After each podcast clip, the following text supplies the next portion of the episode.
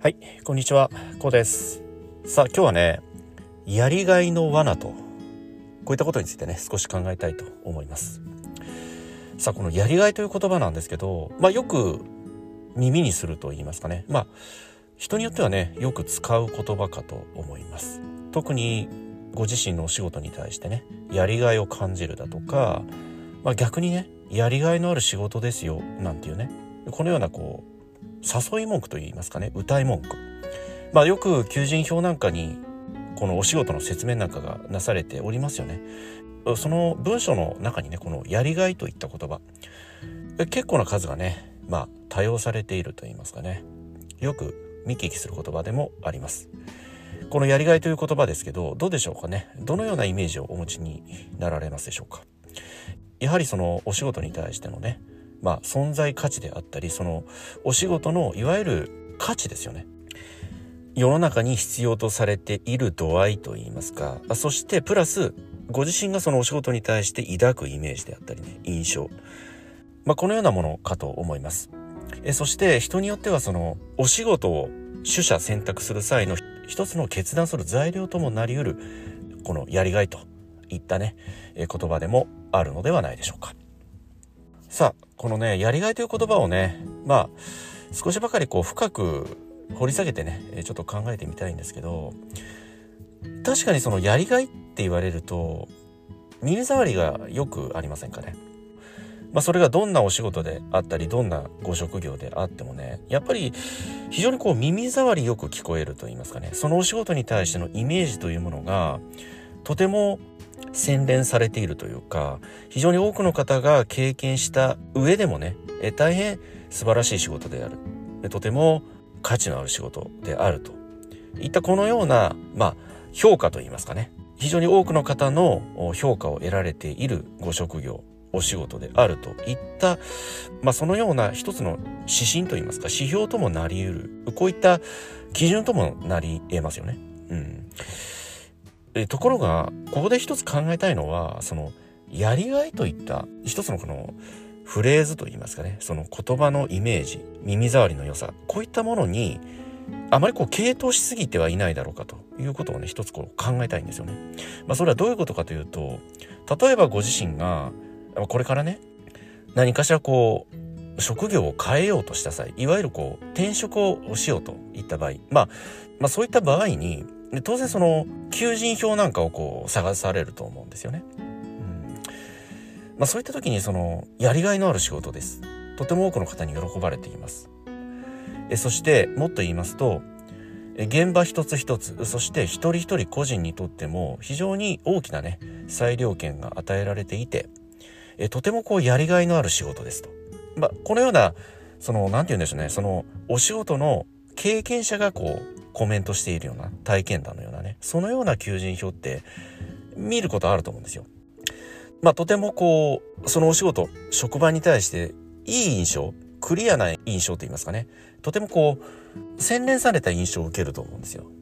非常にこう労働環境が整えられていてそして一人一人にね、えー、まあこの決定権といいますか裁量権非常に大きなね裁量権が与えられているといったことで、まあ、非常にこう自由な社風といいますかね。自由なこう職場の風土といいますか。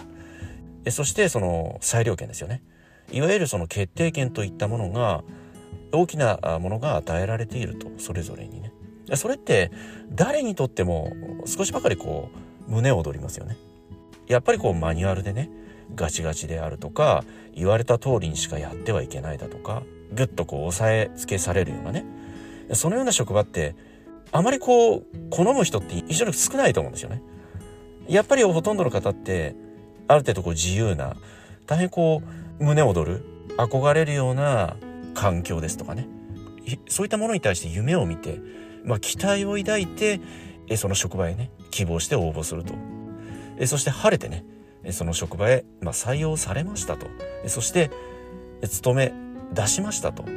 ところが実際仕事をしてみると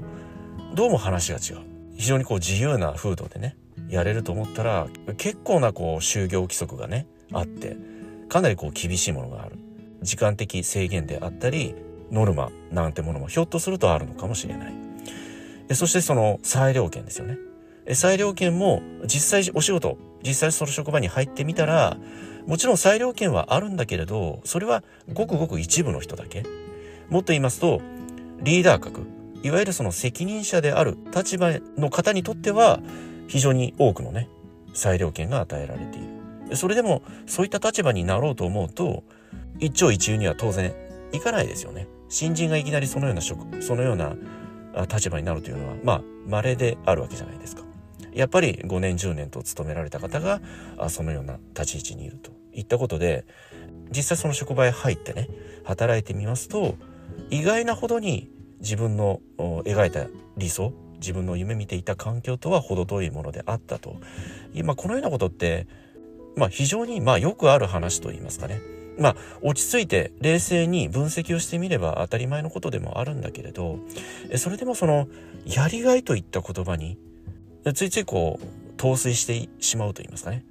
その言葉に対して自分で勝手にね夢を見て期待を抱いてそしてそのような期待値だけが勝手にね自分の中で膨れ上がった結果とまあ別の言い方をしますと結果的には転職に失敗してしまったと、まあ、このようなことこのような話ってよくあるよく見聞きする話でもあるわけなんですよね。うんなのでそのやりがいといった言葉ってこのようにその外部から与えられるものではないとこのように考えるんですよね。まあ、それはどういうことかというとやりがいというものはあくまでこう自分で抱くもの自分で例えば今ご自身のお仕事に対してえこうこうこういうところにやりがいを感じているえこうこうこういうところに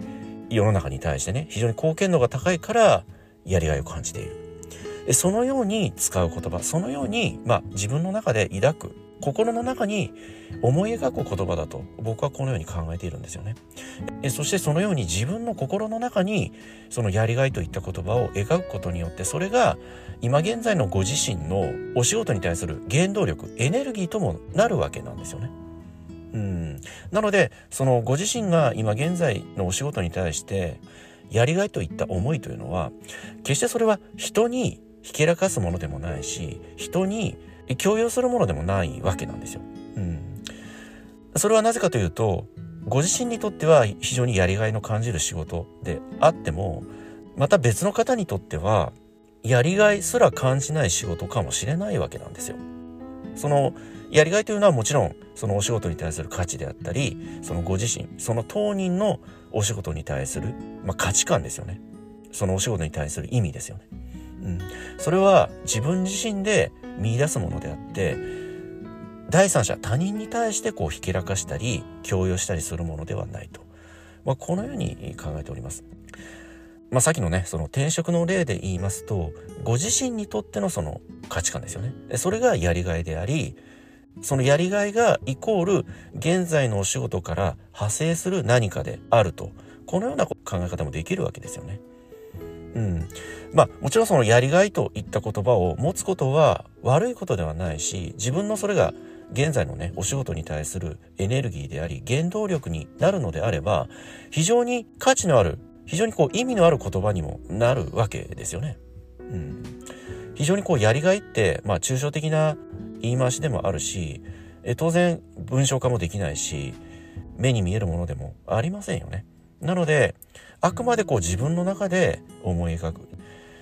あくまでその現在のね、ご自身のお仕事に対して抱く価値、意味、これを抽象化して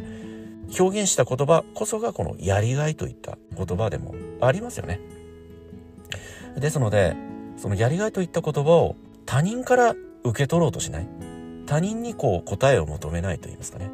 うん。そこにはやはりこう世の中、他人が導いてくれるだろう教えてくれるだろうといったある意味でのこの依存心も見え隠れしていますよね。うん、もちろんね今現在のお仕事を大切にするこれは非常に大切なことでもあるしひいてはねそのやりがいといった言葉やりがいといった一つのこの価値観から派生していく現在のお仕事からねまた広がっていくようなお仕事。そういったお仕事に携わっていくだとか、まあ、具体的に転職をするだとかね、まあ、そういったこともあるかもしれませんよね。うん、なのでそのやりがいといった言葉を他人に求めない世の中に求めることなくねあくまでそのご自身の現在のお仕事に対しての一つの価値観。あくまで現在のご自身のお仕事に対しての一つのこの意味。